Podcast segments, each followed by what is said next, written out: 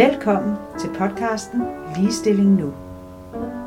Om strukturer, om køn, om mangfoldighed, om ansvar, om kvindekamp, om ligeværd, kønsroller, sundhed, feminisme, lønkamp, ligeløn, privilegier, sexisme. Ligestilling Nu. En podcast af Line Gæsø. Inden vi taler om kønskamp og sexisme og løngab, om strukturer, om kulturer, om magt og om normer. Inden vi overhovedet taler om køn, så lad os tale om det helt fundamentale omkring de energistrukturer, der er i mennesket og i naturen omkring os.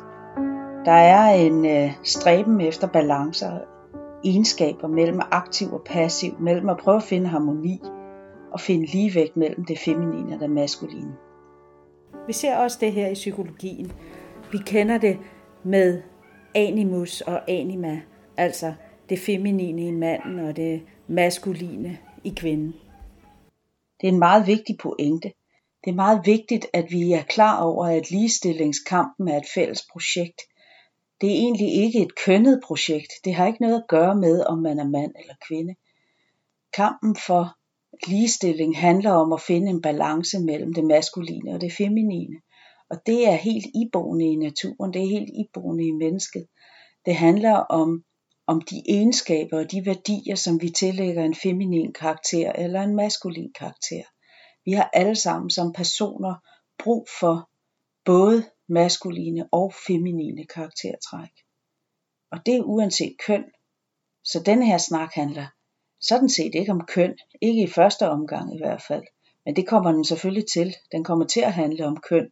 Den kommer til at handle om sex og om magt, om religion, om strukturer, om kultur. Den kommer til at handle om kønskamp og kvindekamp og lønkamp. En masse kamp, som bliver kønnet. Men i første omgang er ligestillingskampen ikke en kønnet kamp.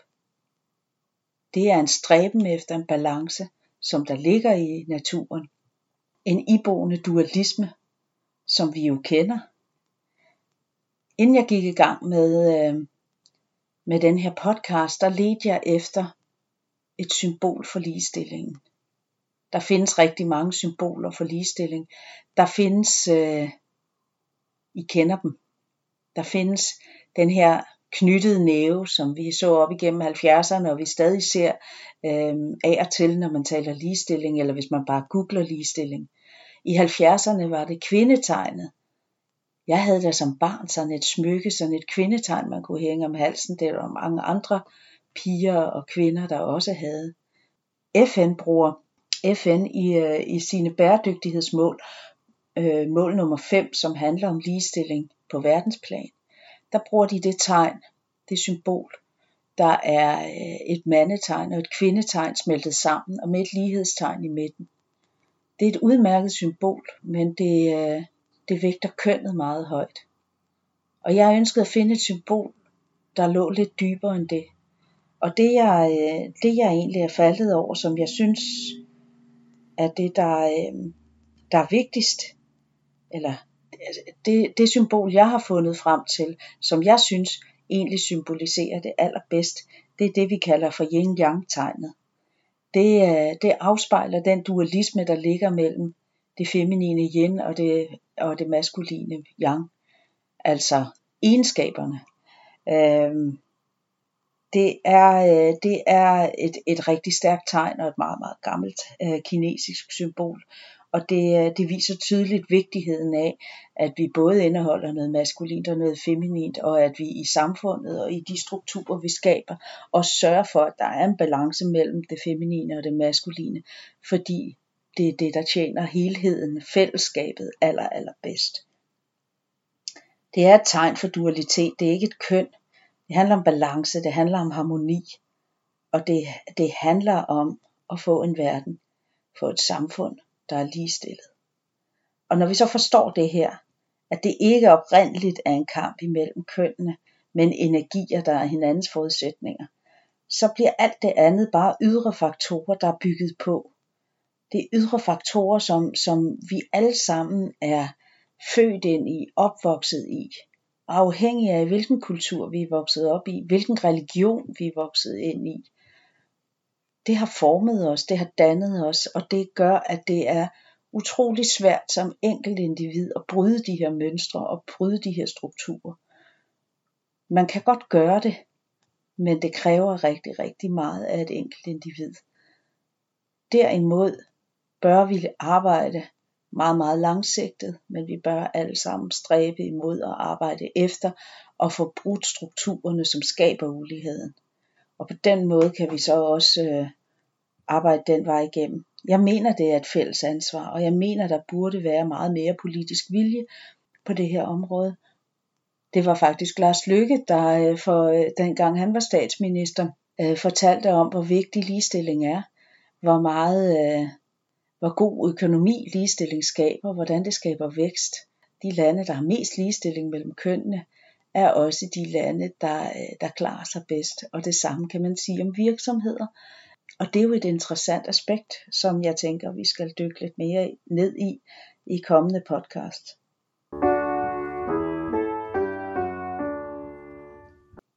I Danmark der øh, havde vi faktisk mere ligestilling i vikingetiden, end vi havde de følgende tusind år. Ligestilling kommer ikke af sig selv. Det tror vi nogle gange. Vi tror, at det bliver bedre og bedre hele tiden. Men det bliver altså kun bedre, hvis vi aktivt arbejder for ligestillingen. For der findes så mange andre mekanismer, som øh, arbejder imod ligestilling. Blandt andet magt. Det kræver bevidst aktiv handling. Og det samfund, vi har i dag i Danmark, det er bygget på øh, gamle patriarkalske strukturer. Det er, det er selvfølgelig bygget på kristne værdier, øh, men også en kristendom, der i en vis grad er patriarkalsk. Men jeg vil sige, at den er nok mindre patriarkalsk, end vi har set i Sydeuropa for eksempel. Men den er ikke desto mindre patriarkalsk. Det betyder, at det var mændene, der havde adgang til pengene. Det var mænd, der havde adgang til magten. Altså til den politiske magt, til, øh, til at eje noget, til at eje øh, virksomheder og boliger til overhovedet at tjene penge. Og de strukturer, dem øh, har vi kun delvist gjort op med. Nogle af dem, altså kvinder har jo stemmeret, kvinder kan stille op til politiske embeder, men selvom de har kunnet det i over 100 år, så ser vi stadig en overvægt af mænd i de øh, organer, der bestemmer altså øh, kommunalbestyrelser og i Folketinget. Og heldigvis ser vi i regionsrådene øh, faktisk øh, efterhånden tilnærmelsesvis øh, ligestilling mellem kønnene. Ikke helt. Til gengæld har vi set det i EU-parlamentet her senest, at der faktisk øh, er lige mange mænd og kvinder. Og det, øh, det er jo glædeligt. Altså Danmark er ikke unik, hvad det her angår det meste af verden har, øh, har de samme øh, strukturer at slås med. Det er selvfølgelig øh, andre kulturer, andre religioner osv., så, så nogle steder så står det værre til i Danmark, men der er altså også steder, hvor det står bedre til, og på nogle områder øh, en hel del. Vi har øh, historisk set gennem tiderne set øh, magthavere, der gerne vil kontrollere et folk.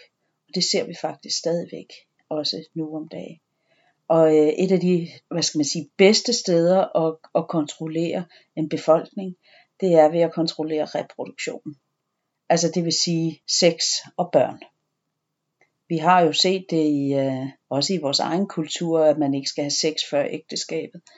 Det ser vi stadig i rigtig mange andre kulturer. Det handler om, hvem der er, hvem og hvornår og hvordan man reproducerer. Det rammer begge køn, men, men det rammer i særdeleshed kvinderne hårdt fordi det jo selvfølgelig er dem, der føder børnene. Og hvis man tager en ung kvinde eller en pige og gifter hende bort, og sørger for, at hun får børn, før hun selv er blevet voksen, så øh, har man pacificeret hende i en grad, så der går mange år, før hun igen protesterer. De fleste kvinder, der får børn, vil bruge deres energi på børnene. De vil beskytte børnene, og de vil samtidig være enormt sårbare over for at miste de her børn. De vil meget sjældent vælge at forlade barnet. Og det giver en, øh, en enorm magt over de her kvinder eller, øh, eller piger, som det jo er i nogle tilfælde. Hvis man fratager pigerne og kvinderne de her valg, så fratager man hende rigtig mange valg i livet. Det, øh, det handler jo ikke kun om det at få børn. Det handler ikke kun om sex og kontrol. Det handler om, at de her unge kvinder jo så ikke har mulighed for at uddanne sig. De har ikke mulighed for at tjene deres egne penge de har ikke mulighed for at træffe egne valg i livet. Og ligesom vi har set i Danmark øh, førhen, hvor kvinderne var fædrenes ejendom, øh, og sidenhen ægtemændenes ejendom, sådan ser vi det også stadig i mange kulturer rundt om i dag, og vi ser det også i nogle af de kulturer, der bor her i landet. Vi har derfor de her store debatter om øh, prævention, om fri abort, om seksualundervisning. Det handler om de reproduktive rettigheder, og det er fordi de reproduktive rettigheder er en hjørnesten, når man taler om ligestilling. Det er, det er et af de vigtigste elementer øh, i ligestillingen og i kvindefrigørelsen, at, at kvinden har retten til, eget, til egen krop. At kvinden har ret til at bestemme, hvem hun vil giftes med, hvem hun vil få børn med, og hvornår hun vil få børn. Og det, øh, det er klart, at den, øh, den debat, den ruller stadigvæk, fordi, øh, fordi der er nogle gråzoner, der er nogle gråzoner, øh, hvor sent må man få abort, øh, hvornår er det barnets ret, der vægter højere end kvindens ret over egen krop. Og det er fint, det er godt, vi har de her debatter, men, øh, men det er grunden til, at, øh, at det er så vigtig en, en debat. Og, og her taler vi jo sådan set om, hvad skal man sige, mainstream kvinden i et samfund. Så er der alle de andre kvinder, dem der er handlet eller prostitueret eller på anden måde, er nødt til at bruge deres krop øh, for at kunne overleve i samfundet. Det er et helt andet kapitel for sig selv. Der findes lande, hvor pigerne aldrig får deres eget CPR-nummer eller deres egen identitet. Det gør jo, at de absolut ingen rettigheder har, for så eksisterer de faktisk ikke. Det er jo selvfølgelig noget, man arbejder med i de internationale samfund. Men, øh, men, men det her med rettigheder og identitet, vi skal ikke så langt væk. Vi har også mørketal i Danmark. Blandt andet har jeg hørt tal fra Røde Kors om, at der har været 200 fødsler igennem de sidste 10 år i Danmark, som de er bekendt med, fra kvinder, som, øh, som lever her uden, øh, uden opholdstilladelse eller uden at have et, øh, et CPR-nummer. Og hvordan lever de her kvinder? Hvordan, øh, hvordan overlever de? Hvilke rettigheder har de? Og hvad må de underlægge sig for at kunne overleve? Der er en magtasymmetri, og det er der, det er der på grund af de patriarkalske samfund, men magtasymmetrien findes også blot i det fysiske, i kønnet, i at kvinden ofte er den svage rent fysisk, og manden er stærkere. Og det vil sige, at øh, det er de her situationer, hvor vi ser øh, vold mod kvinder, vold i parforhold, og det er selvfølgelig en problematik, og det er en problematik, vi desværre bonger meget kraftigt ud på i, øh, i Danmark. Det er vi nødt til at tale om. Vi er nødt til at tale om, hvad det er, der sker i sådanne parforhold. Vi er nødt til at have noget viden omkring de her forhold, hvor det foregår. Vi er nødt til at være opmærksomme på, at de kvinder, der er udsat for vold, det kan være din nabo, det kan være din kollega, som har taget en ekstra sygdag. Det er ikke altid øh, til at se, hvilke kvinder, der bliver udsat for vold, øh, chikane eller social kontrol. Det kan være din veninde. Det er meget, meget svært at opdage, når der er vold i parforhold. Det er svært at se for dem udefra. Vi er nødt til at tale om det, vi er nødt til at hjælpe hinanden øh, i de her situationer. Og det gælder både mænd og kvinder. En anden hjørnesten er jo den økonomiske uafhængighed. Vi har været lidt inde på det, men selv i Danmark er det jo kun for nylig, at vi har rettet op på nogle af de her skævheder. Det er jo kun inden for de sidste 30-40 år, at kvinder for eksempel har deres egen selvangivelse, at de ikke bare skrives med på deres ægtefælles, på deres mands selvangivelse. Vi kan også se det på, hvem der ejer hvad. Altså tronfølgeloven for eksempel er jo også et, øh, et godt eksempel. Vi har også rester af det endnu, fordi de her strukturer går så langt tilbage, at nogle af dem nærmest er usynlige. Vi har lavet nogle analyser øh, på det her, og det viser sig, at for eksempel vores øh, skattesystem er mere fordelagtigt for mændene, end det er for kvinderne. Det handler om, hvor man kan få fradrag. At øh, nogle af de steder, man, man får fradrag, favoriserer typiske mandejobs mere end typiske kvindejobs. For eksempel øh, kørselsfradraget. Øh, I det, at, at øh, kvinder statistisk set arbejder tættere på der, hvor de henter børn og der, hvor de bor, end, øh, end mændene gør. og der er en, øh, der er en hel række andre øh, aspekter omkring det her. Det er, det er strukturelle problematikker, vi ser i vores skattelovgivning, og en af de måder at komme det her til livs, det er ved at mainstreame, kønsmainstreame alle eksisterende love og alle nye love. Og øh, når man kønsmainstreamer, så, øh, så gør man det gennemsigtigt, hvordan en lov øh, påvirker kønnene. Man kan sige, at vi laver jo tit denne her slags mainstreaming, for eksempel på land og by, for at se om, øh, om, om byerne får flere penge, end, øh, end landområderne gør, og vi øh, udligner også nogle af de her forskelle mellem land og by ved at flytte nogle af pengene fra, øh, fra de store byer til de mindre byer. På samme måde kan man sige, at man kan mainstreame lovgivningen, så øh, det bliver synligt, hvordan nogle love favoriserer køn. Og øh, det kan da godt være, at en lov øh, skal være mere fordelagtig for en mand eller mere fordelagtig for en kvinde af en eller anden årsag. Det vigtige i det her, det er, at det bliver tydeligt, øh, at man gør det. At man gør det med vilje, og at det ikke er noget, der bare kommer til at ske, eller noget, der er sket, fordi øh, det nu engang er sådan, øh, historien har udviklet sig. Der er rigtig meget at tage fat på, og det, øh, det gør vi i denne her podcast-serie.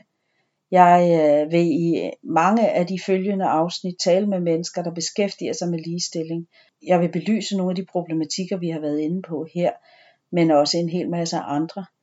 Det øh, er kun gennem oplysning og debat, at vi kan forandre det samfund, vi lever i, og stræbe mod mere ligestilling. Det er vigtigt, og det gavner os alle sammen. Tak fordi du lyttede med.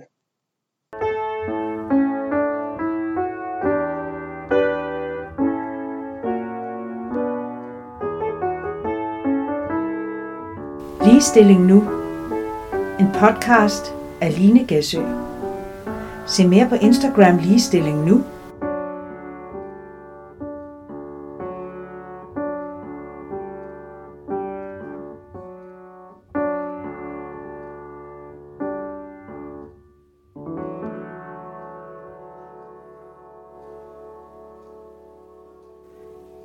næste afsnit taler jeg med Rikke Vorgård Olesen.